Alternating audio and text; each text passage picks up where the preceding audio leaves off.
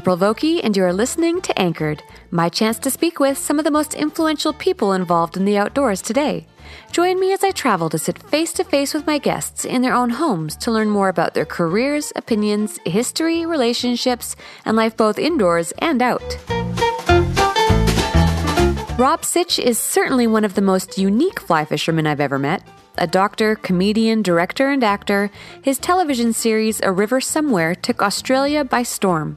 20 years later, his show is still regarded as one of the most groundbreaking fly fishing programs to ever hit the air. I sat down with Rob at his production house in Victoria, Australia, to hear more about his inspiration for the series.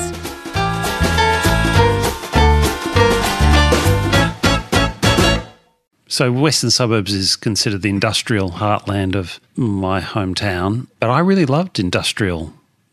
I like factories and, it was back, they're all disappeared. They're all now sort of digital startup hubs. But back then I loved even big petrochemical places, and they were like secret worlds. And so I didn't grow up in a leafy suburb. Well, right now we're in South Yarra. Is this a leafy suburb? This is considered the sort of the start of the leafy suburbs. Okay. But it's very inner city. It's very hipster, and I think you'd say South Yarra is a prestigious suburb. I didn't want to be the one to say it, but my husband may have alluded to that. Yeah. Now we're in your office, or we're in your, production house. Yeah. And it feels kind of industrial. It does. We moved here 20 years ago, and it was an old fabric shop or design house for a sort of a well-known label in Melbourne. And then we it's warehousey, and there's something that it's good for creativity. I like it. And it's automatically much more relaxed. It is. And so that's interesting you say that. We found out that before it was a factory for clothing, it was an animation studio. Oh, really? And we believe a really, really famous ad was made here that every Australian will remember, called Life Be In It. And it was trying to get Norm, who was the archetypical Aussie, off the couch, the sofa, and out and exercising. And so just about every Aussie, over 40 will remember it and remember the jingle. Let's talk a little bit about your upbringing. Were your parents together? Yep, they stayed together. I've said this before, they stayed together in a warm and loving relationship my whole life, so if I stuff up my life, it's entirely my own fault. Right. And my mother grew up on the Murray River, Australia's longest river, on an orchard, and moved to Melbourne. And after the Second World War, it was the baby boomer period, and people were getting married and having large families. And my father was a public servant, worked for the government, and then dropped out to take over his father's bus business. Oh. Just at a time when Australia was going through a migration boom.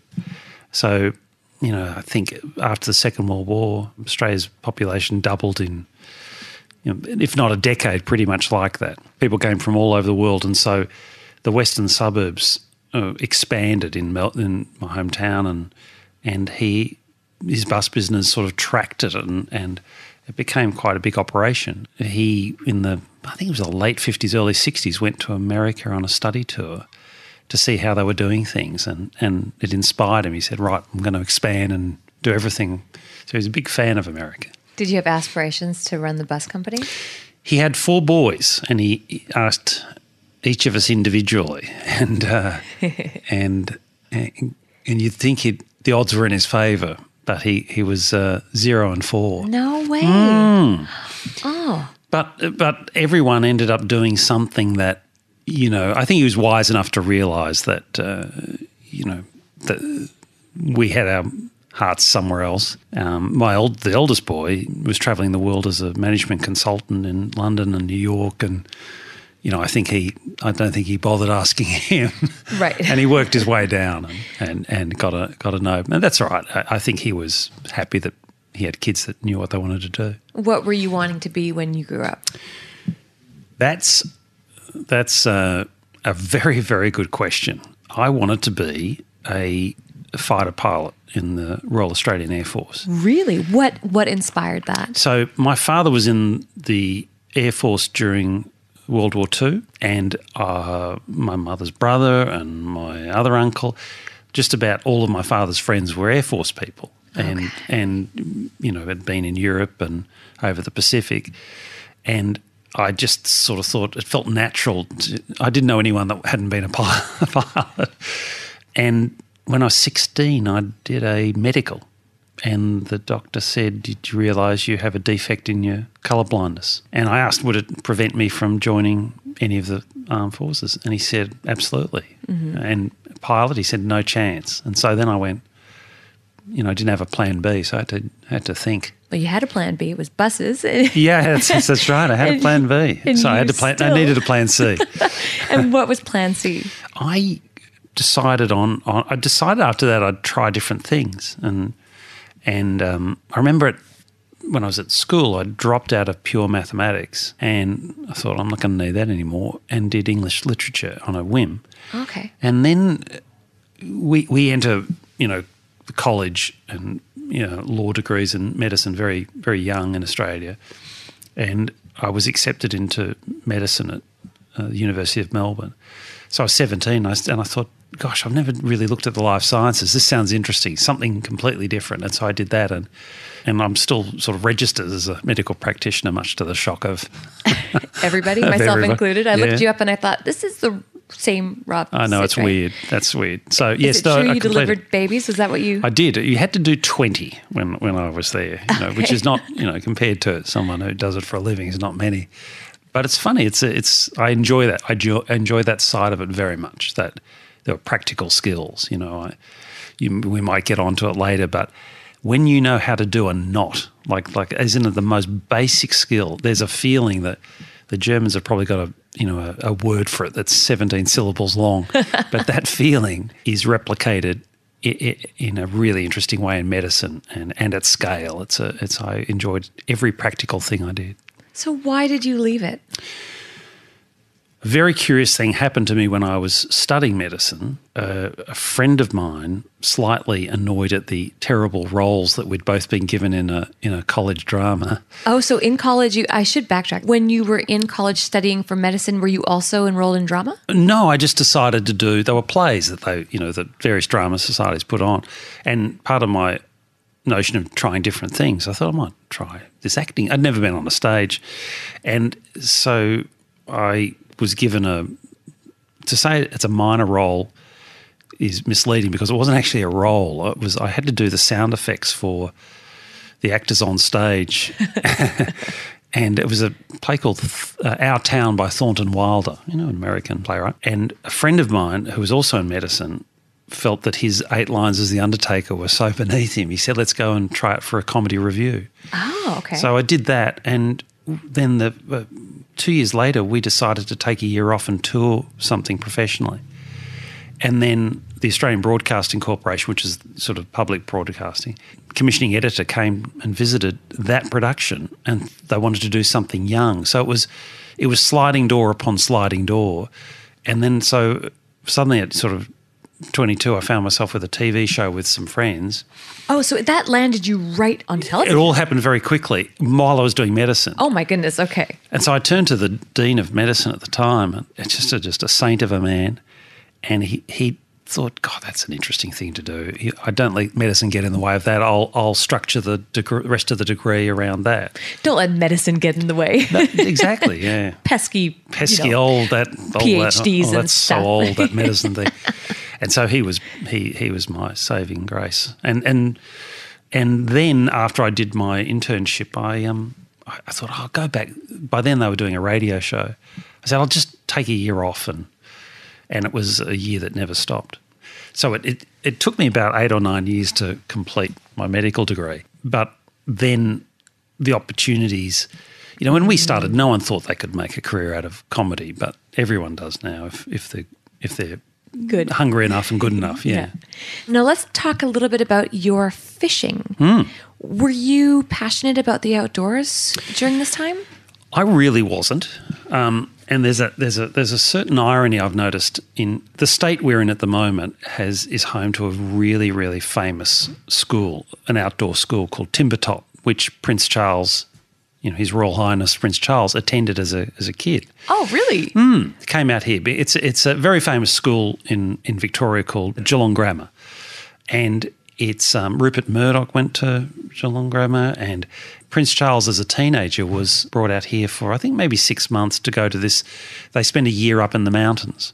Oh. It's been very influential, and it's strange. Going to school here, I was aware that there was all this other cohort of kids that were learning these mountain skills, and I thought on that front very inadequate. But the irony is that all my friends that went to Geelong Grammar have not been into the mountains ever since. I think anything that you impose on kids when they're teenagers, they don't do again. And I was the reverse, and that is a guy who I've worked with now for 30 years, Tom Gleisner, was a relatively keen fisherman, and he said one day, I must have been in my late 20s, do you want to go up and go fishing for, I've known this lake it's not far out of Melbourne, and it was in this forest, and I don't think it had a large head of fish in it. And I went up and I literally, as the saying goes, I got hooked. I went, this is so brilliant. Yeah. It was a beautiful place. And it was only as we drove out I saw the sign saying fishing prohibited. Why would you start any other way? And we literally caught I think it was a redfin and maybe one trout. And I literally, just a light went off, and I thought, there's no better thing to do than be in these mountains, and the idea of chasing fish and learning how to do it. And we decided really early on, within the first 6 months, that we were going to learn fly fishing. Why fly fishing? We just could see our journey. We just looked at it and went, that has got to be one of the most beautiful things you can do in the world. And we decided really early on we weren't going to muck around. We were going to wait and go up for a full instructional camp on a beautiful river called the Ovens River, in a place called Pawpunka, which in Aboriginal terms meant light wind. Okay. Yeah, and they're blessed with, a bit like the leeward side of the Rockies, if it's not raining it's sunny, or if it's not snowing it's sunny. So you get that beautiful, there's no in-between weather.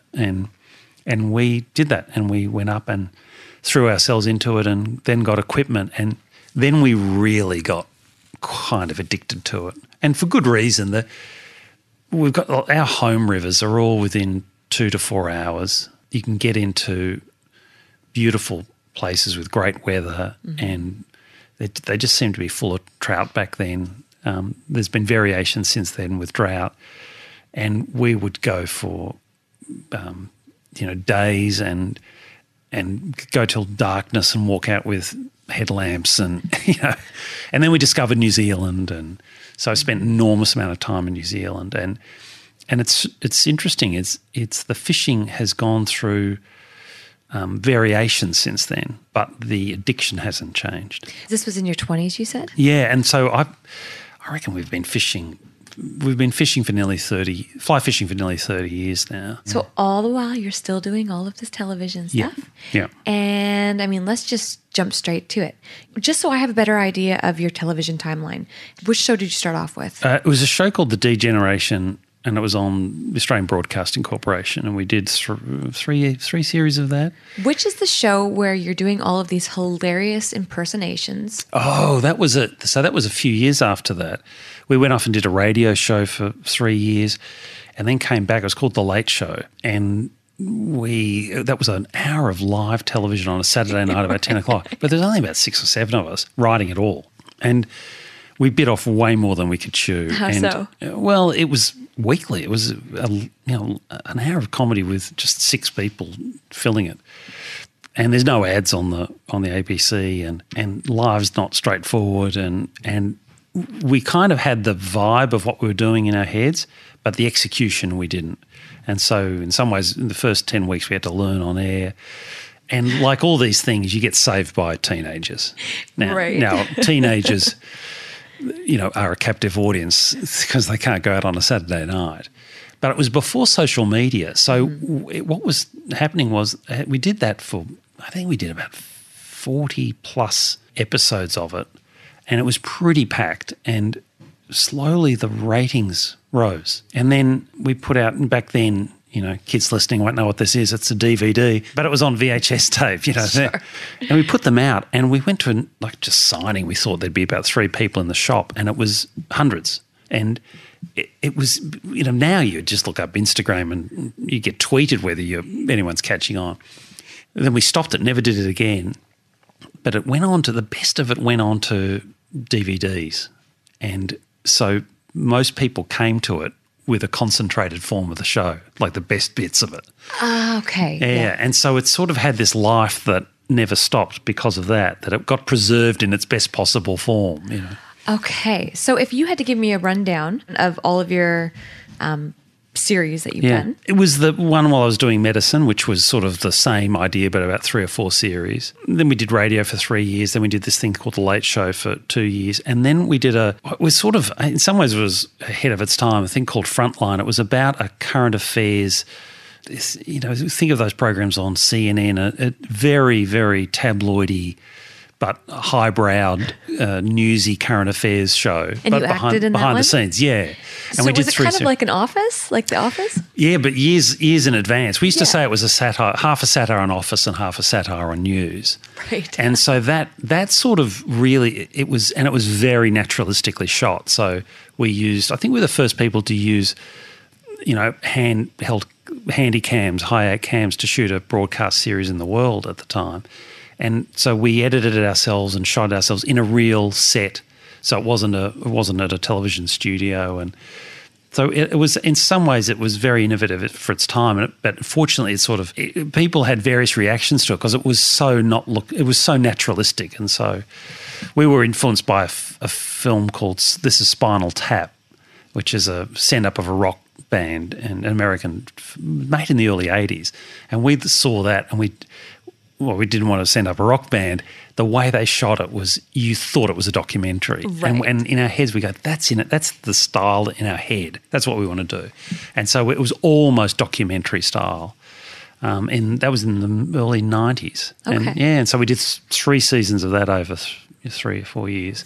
Since then we've done a lot of different things. We made some movies. You made one of my favourite movies, The Castle. Oh, is... I mean, when I found out that you wrote that, yeah? Yeah, co-wrote it with the others, yeah. Couldn't believe it. I mean, that in itself, before I even knew you were an angler, that in itself had me wanting to come and interview you because it was so genius. Yeah. So what year was that? That was 96. How can my American or my North American listeners watch that? I think it's available on iTunes. On iTunes? Yeah, yeah. The Castle, the sense of humour, it's bang on. It's perfect. It's very... I guess it's very Western Suburbs Melbourne in a way, but it's really a father who thinks his family is you just can't get better, yeah, and a house that you can't get better, but the house is right on a sort of an international airport, and the planes are landing. In fact, that house only got moved at the end of last year. Based on a true story, right? Yeah, well, the house was still there. I knew where the house was as a kid. Oh, so it's funny that the true story came after it because we were joking about that house and I said, oh, it's still there, and we were thinking up movie ideas. And then we came up with this idea of imagine if it was compulsorily acquired by the government, but the family thought it was the best house around. Yeah. And so, but since then, people have told us a multitude of stories that are similar, you know. How come you chose not to act in that one? That's interesting. I think because we wrote it first, and we wrote it first, and we just looked at the parts and went, no, that's not me, and we're not afraid to do that. We've done that quite a bit over the years, yeah. Because we direct it, write it, and edit, and that's enough work, and so that was in some ways an odd film. We shot it very cheaply and thought it was going to be a calling card to go and do bigger films and more expensive films, and then it got released and it took off a bit. But again, it's one of those films that it's become a bit of a thing in Australia, a bit like, I don't know, like the Blues Brothers or, you know, like a film that it did okay when it got released. It really did solidly, but it lived in its, you know, DVD and repeats on TV. It does, yeah. And that's, I don't know, some films get that from being repeated, you know. It's iconic now. I'm always telling him he's dreaming. It's like a household line. So that's that. A few of those things came from our various families. So one of the guys that co-wrote it, Santa Chilera's father, is a lawyer featured in the film, and we based some of the stories on. He was a suburban lawyer and still practices in his 90s. And then a few I got from my father, who was an incredibly complimentary, positive human being, and well, I used to tell jokes at his expense about that side of him. And so it's funny, we'd honed a lot of those stories because I knew what made my friends laugh. Right. But my mum used to come in with a plate of food and he used to go, oh, boys, why would you go to a restaurant when this keeps coming up night after night? And it was just the start of the sort of cordon bleu movement in Australia, but every pea was boiled with an inch of its life and beans were, you know, it wasn't a degustation menu. But that positivity that he used to think that everything was just so great in his life, and we realised that's quite an addictive personality to see on film. So the elephant in the room is this fishing thing. Sure. And A River Somewhere. So what happened? One day you were just like, let's start a fishing television show? Do you know, we've done a lot of television where we'll think up something as, why doesn't somebody do that? And that was a bit like what happened with our fishing, is that we were enjoying going up in the mountains and going on trips so much.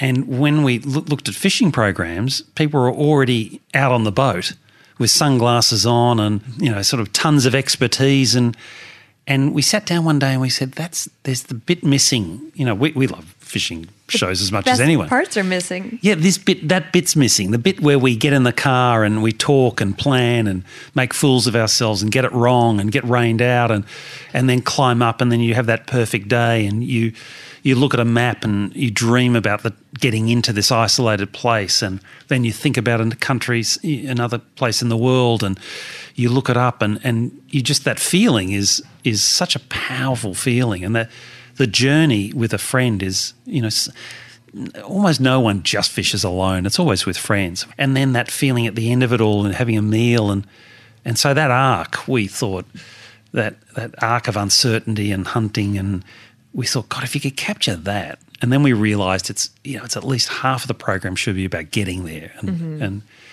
so then we toyed with it. And then we thought that's something inherently so beautiful about fly fishing, and it tends to be done in the most beautiful places in the world, and it's exotic, and I think what everyone's realised now is you don't have to be an ice trucker to watch Ice Trucker TV. Right. Yeah. So and we just went and did an experimental one and showed it to people, and people that didn't fish said, God, I love that. I love the mood it puts me in. And we thought, oh, we might have something here.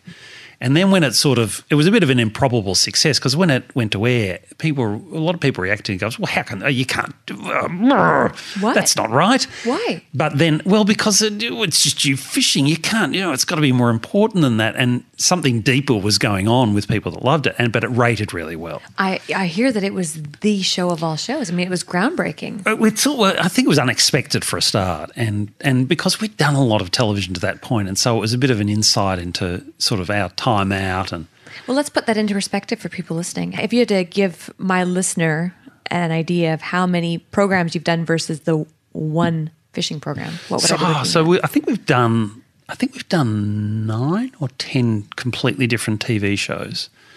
One of which is still on. It's on air now. It's free to air broadcast on one of our big stations in Australia, called Have You Been Paying Attention? Which, you know, we invented in the very room we're sitting in 5 or 6 years ago. Similar, we thought, I reckon there's a TV show in that idea, and so we've always done that. But we've done it 9 or 10 times. 3 movies. And it's all quite satirical. I mean, it's all full always of satire, comedy, right? Yeah. No, always comedy, yeah. I find everything so funny. And then the fishing program was just out of left field. It was, yeah, it was. But it was more, it was from the same DNA in that we thought, gee, what's TV's kind of missing and fishing's missing that. Australia had a lot of TV where you had outback experts standing in front of the TV and go, sit down, listen up. Here's how to survive out there. Yeah. And a friend of ours who actually did the music for A River Somewhere, always was amused by that attitude, because the various Aboriginal tribes, and they occupied every square inch of Australia, survived wonderfully for 40,000 years without any U-boot gear and without it, with no survival. And I thought, oh, isn't that funny? It's another thing we tried to do, is be sort of, I don't know, be more respectful of how sort of tiny we are against this landscape. And in fact, we even did a show which was a send-up of all these survivalists in Australia. So before Bear Grylls, Australia had, I mean, we just had so many of them. And often they made great shows. But it was all this, God, the landscape's against me, if only I can survive. Right.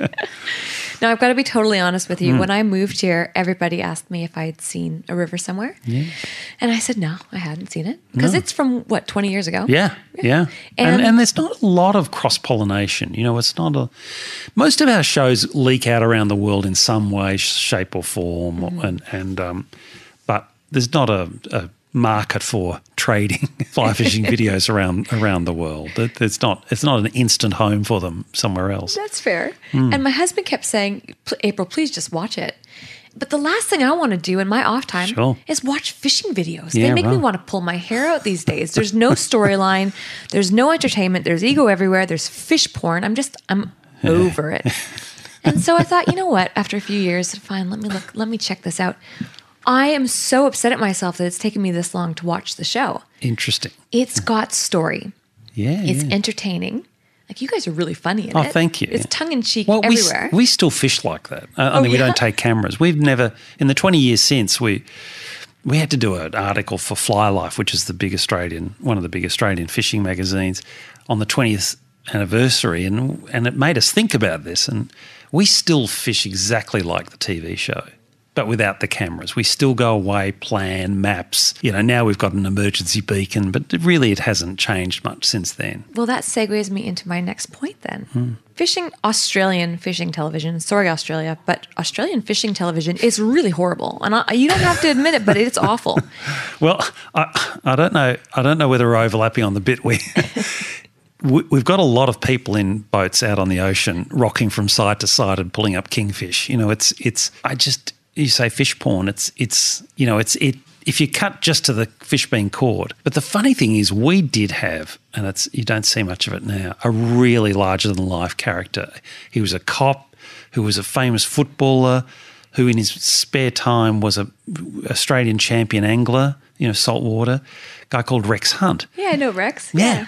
And he had this idea that we've got to make fishing fun, and he had the personality to do it. Yeah. And there was about 10 years where he was prime. He made fishing prime time. Mm-hmm. And he used to have a radio show. And one of the reasons we got into, in fact, I've missed a link. He used to have a fishing show on a Friday night, which I loved, and I didn't fish. And I used to imitate him. And I go, you know, folks, I went up the Macaron River and I put on a size 12 salter. Off! The fish got it. And he used to, and it was so, I loved the way he talked. And he used to go around the grounds, let's go up here, what's the fishing like here? And it was such a great fishing program that Tom turned to me and said, do you want to actually go fishing? And by then I was going, yeah, I'd love to see what all this is about. And it was because, in a way, it was because of Rex. He was just a really super large, you know, it makes you think, if you want to sort of revolutionise anything, get someone with a big sunny personality. He's dynamic for sure. Yeah. But he I think he deserves a lot of credit in Australia. Well, maybe I'll sit down with Rex too. Can I say, Rex is... like he appears, but Rex's fishing story is quite incredible. You know, he had fishing stores, and he was a superstar. Yeah, and the only fishing superstar in the world, probably. Right. So why though? 20 years ago was something so incredible put out by you guys. Now here we are 20 years later and there's still... People keep telling me, people used to come up with us and go, why don't you do one about golf, or why don't you do one about surfing, or why don't you... to do a similar show. Yeah. And people tell me, oh, we tried to do one like that and it didn't quite work. And I don't know, I think it's fishing was the home for that. The fishing trip is a much storied idea. But I think people keep telling me that people are, you know, a combination of cheap cameras and drones, there's some really interesting videos out and about in the world. But it just takes a bit of time and skill and discipline to shoot all the bits that you don't think are interesting and make them interesting. You sort of think, well, why wouldn't you just be on the river catching fish? And we know that after about 5 minutes you click YouTube somewhere else and grab another video. Right. But I've seen certain excerpts of, you know, some of the stuff done in New Zealand. It's just absolutely, you know, stunning and beautiful. But those are videos, not series. No, not series. No. I did a post last night just on my Instagram saying that I was going to come here and interview you and Joe. And my inbox filled up with people saying, ask him why they haven't put out another one. Are they going to put out another? Can they put out another one? We literally have got a whole series, two series planned, because we used to, just as fun, we used to say, where else would we go? And we'd get the whiteboard out and put 6 destinations up. And I think kids interrupted. You have 5 of them. We were talking about that earlier. Yeah, I've got five of them. And does that keep you busy or something? Yeah, that's pretty. You know what? You can sneak 2 hours in a day. You can't sneak 2 weeks. Yeah. And so that sort of. But by the end of each year, Tom and I would always try and go away for 3 or 4 days, generally to New Zealand. But lately, we've just been going up to the mountains outside of where I live, and. It was funny, because I had to do this article of, you know, it's been 20 years, why haven't you? We start thinking about all these things. And we went through a period where we couldn't go into a more isolated river and sight fish for the biggest trout. And we sort of come down the other side of that mountain, and I noticed the line weight of my rods is getting lighter and lighter, and the rivers are getting sort of tighter and quirkier. And eventually I've got a zero weight fly rod now and just love it to death, and you love poking up tiny waters, and I'm sure that's a natural arc, but there's a series of rivers near us that empty into the ocean, so you can be casting with surf breaking behind you and freshwater trout that were put here 150 years ago in front of you, and tiny little rods, and that's like a wonderful discovery as well. But if you're too busy to get to fish as much as you would like to, why not make a television series so that you have an excuse to be working to go fishing? Or is it just that the audience isn't there, the money's not there? I think when you've done two series like that, there's always been the chance to do it again. And in actual fact, some of the costs are just so much cheaper now than when we did. We shot that on film. We had to drag film cameras and film canisters and you know, this was before airport security got crazy, but even back then we had to have things called carnets to move stuff through borders, but now with these cameras are, you know, just stunning pieces of technology and drones so it'd be cheaper and in some ways easier to do it. So I don't know where the 20 years went, but we found other things to do. People want you back. The people are. Funnily enough, of all the things I've ever done, and Tom and I have ever done, people talk to us about that series in a way it's completely different to every other single thing we've done.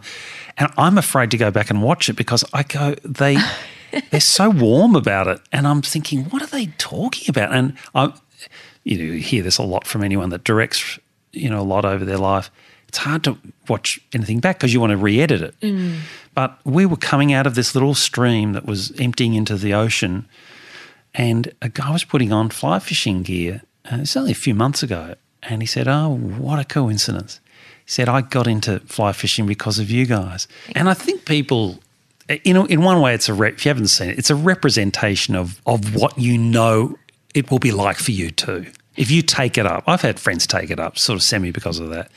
And we compare notes, and our notes are the same. We all love the same things. We love it. Yeah. So it's not a money thing. I figured you just moved on to better paying gigs. No, it wasn't. No, we in some ways we look with envy on the equipment that's available today, and certain places there's civil wars, so we can't go there. But there's so many wonderful places to go. I keep discovering little bits and pieces of the world that Lesotho. Do you know anything about Lesotho? Where is it? Buried. It's a sort of a. I don't know what it's a state within South Africa, up towards the Drakensberg way. But and the footage of it is just stunning. You know, it requires a hike in, and I found that the other day, and I just thought, oh my God, I'm booking a ticket to Lesotho. So there's no Tom went through Slovenia. On his wife's music tour. Oh, cool. And, yeah, which is, you know, and he said, the first thing we said, well, what are the rivers like? There's marble trout there, yeah, is that right? Yeah. He said they look fantastic and the country's stunning and, you know, so I think I think fly fishing is the bucket list that has no end, you know, so. How many countries did you guys go to when you shot that? New Zealand a couple of times, the US, Belize, Venezuela, Los Rocas, and then Europe, Italy, Scotland. Where am I? I think I'm missing something quite obvious, but we did quite a few in Australia. Geez, your travel budget would have been up there. Yeah, well, we travelled economy. Yeah, no kidding. So you got to land and go, but. I loved Los Rocas in Venezuela. That was our first experience of bone fishing, and you know I can see why people give up everything to go bone fishing for the rest of their life. The funny thing is you know a lot of American anglers love big tarpon, and there was a guide there who said, "Oh look, we'd finished about maybe we had an afternoon in advance of the plane coming to pick us up." He said, "Do you want to go juvenile tarpon fishing?" And he goes, they're not big. They're like 25 pounds. And we only had 8-weight or 10-weight rods. And sight fishing in 3 feet of water for juvenile tarpon is one of the greatest things I've ever done in my life. Yeah. And he's apologising for it. Did you have one moment during the show where you just went, oh, my God, this is really happening right now? Like what's that one moment in your head that stands out above all the rest? New Zealand for me is there are times there where you just if you were God you couldn't design a better looking piece of water in a better set of mountains with a better vibe. Yeah, you know New Zealand is just such a great country, and then you see you know something that looks like 2 pounds, but you know it's 8. Mm-hmm. And I went up a beautiful river off the Rangitiki once. We had to raft down to hike up, and you know, if you know New Zealand, you know this isn't right, but it's Taonui or something. Yeah, and 17 syllables, and these tight pools with you know a 5-pound, 6-pound, and everything that you could see and watch. So you watched every single thing, and come back, and back then you have to use mountain radios to, you know, get the weather and let everyone know and the whole 24 hours I just went, you know, someone get a helicopter and get us out of here because it's never going to get better than this. Yeah. But New Zealand's done that to me a few times. But no moments of like I'm going to die or who is this person we've lined ourselves up with? He's insane. We went into the Karamea system in the north of the South Island of New Zealand. And a lovely fellow, a guide we'd been in with a few times, we said we'd just love to explore a couple of the rivers in there. So we went for a camp out. There was a hut we knew. And as we walked in, the last words of the helicopter pilot, who was dropping us off for 3 nights, so 4 days, said, "You boys are going to get a wet ass." And it was, I mean, now we just look up on the internet, the weather, and you can tell for 7 days. And a rain bomb landed there, and we couldn't get picked up. And you guys are using film. Oh, we weren't filming on that. No, sorry, that was one. Yeah, well, this was out the back of one of those series. We went, we're going to treat ourselves. We're going to go into the best place somewhere. We're going to do it with our film cameras. And it just did not stop raining for 5 days, and we couldn't get picked up. And we ran out of food, and so we literally had to go and catch a fish to eat. And no flash floods? You guys are lucky. It was a really wet part. It was an area that's used to a lot of rain. Mm. And we were on the main river, and so we were able to fish the edges every day actually, but all these side streams we were going to go up and just washed out. And And then we had nothing to read because we were just going to fish and fall asleep.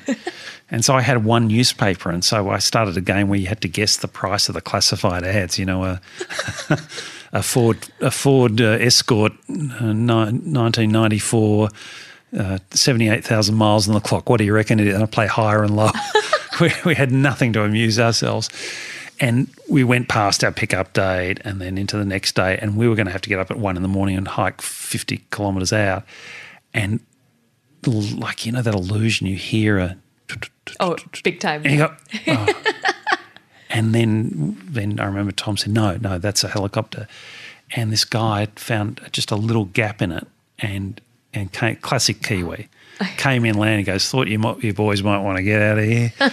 And we loaded up and we literally settled in for another stint. And it's funny, it's when it's happening, you know, let's be honest, when fishing blows up on you, you're so disappointed, so utterly disappointed. Gutted.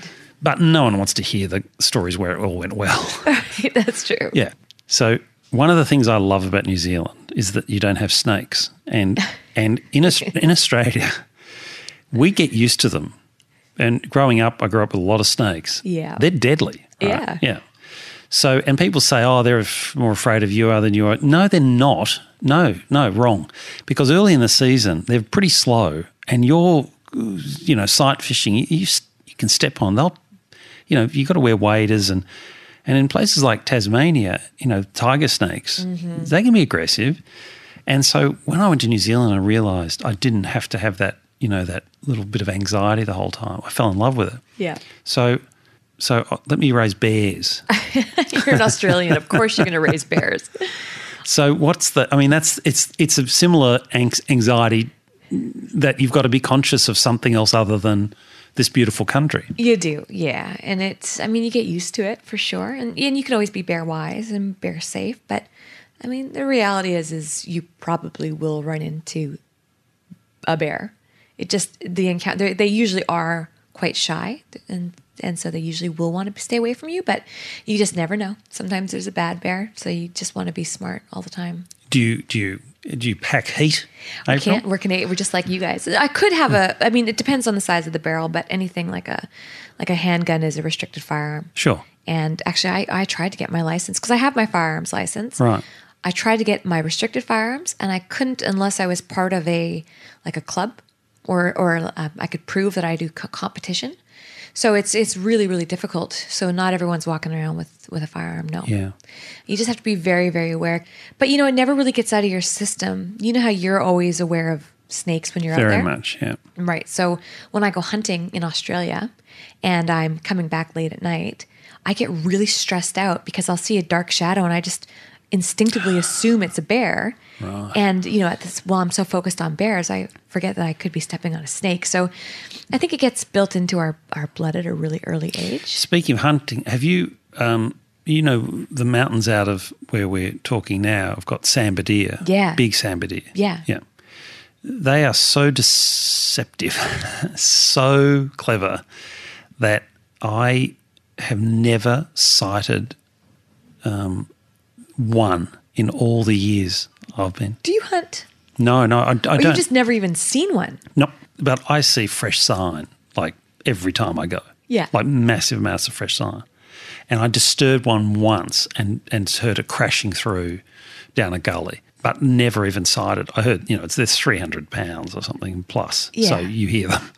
So. Do people bother, like when you went fishing around Christmas, do people bother you on the river? This is the curious thing. I think when we did the series, because we named the rivers we went on, people would you change that now? No, because we sort of cut our teeth on a river called the Hauqua, and it's got a beautiful name, and it stretches. It's probably 80 kilometres long, and all of it can be fished. And we, in 20 years, we've never run into a single other fly fisherman on that river. And even when we went up to this, we went up to the King River. I'll name it, above a place called Pineapple Flat. We didn't see a single footprint. And I think we've learned just to pick times and you know, pre-Christmas, people got other things on their mind, and it was just absolutely stunning.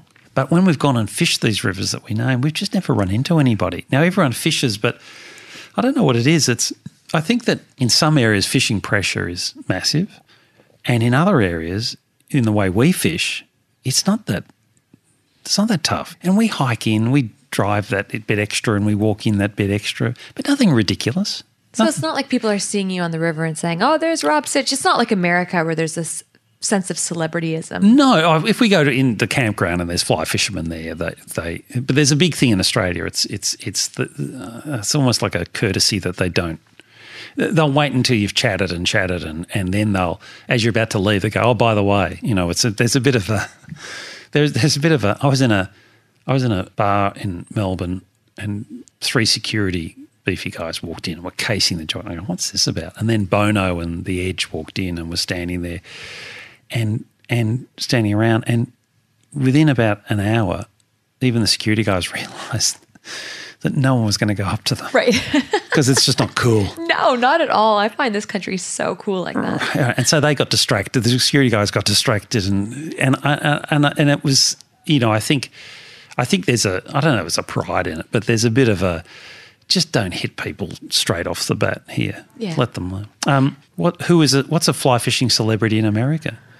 Lefty would be a fly fishing celebrity. Oh, I don't count. I'm Canadian.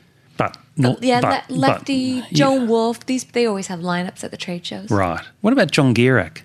Yeah, but you won't get him at any of those shows. No. I've never seen him. Well, I loved his writing. Oh, he's genius. So we read Trout Bum very early on and we looked and in a way it's got a spirit that similar. We loved it. We read that and we went, you know, we always felt like he was talking about rivers that aren't ours, but sense of mountains and that obsession and doing stupid things and just, you know, paying too high a price, you know, personally at times to go fishing too much. And I absolutely adore his books. He's genius and he's very smart because he can go and do a lot of this without people necessarily recognising him because it is, you know, in writing. Yeah, he's made his name in writing. Yeah, and in some ways I look at that and you go, you know, I'd love to meet John Gierak. I'd love to, and then I just go, there's another part of me that goes, you deserve to be alone to do what you do and produce what you produce. Well, we'd probably say the same thing about you. Look, no, I don't mind talking about fishing. I love it. I love running into fishermen and chatting to them and finding out what they do and where they go. I get the same buzz talking about, you know, possible places to go or errors and mistakes and ideas and no, I've never tired of that. And that concludes this episode of Anchored. Thank you for listening.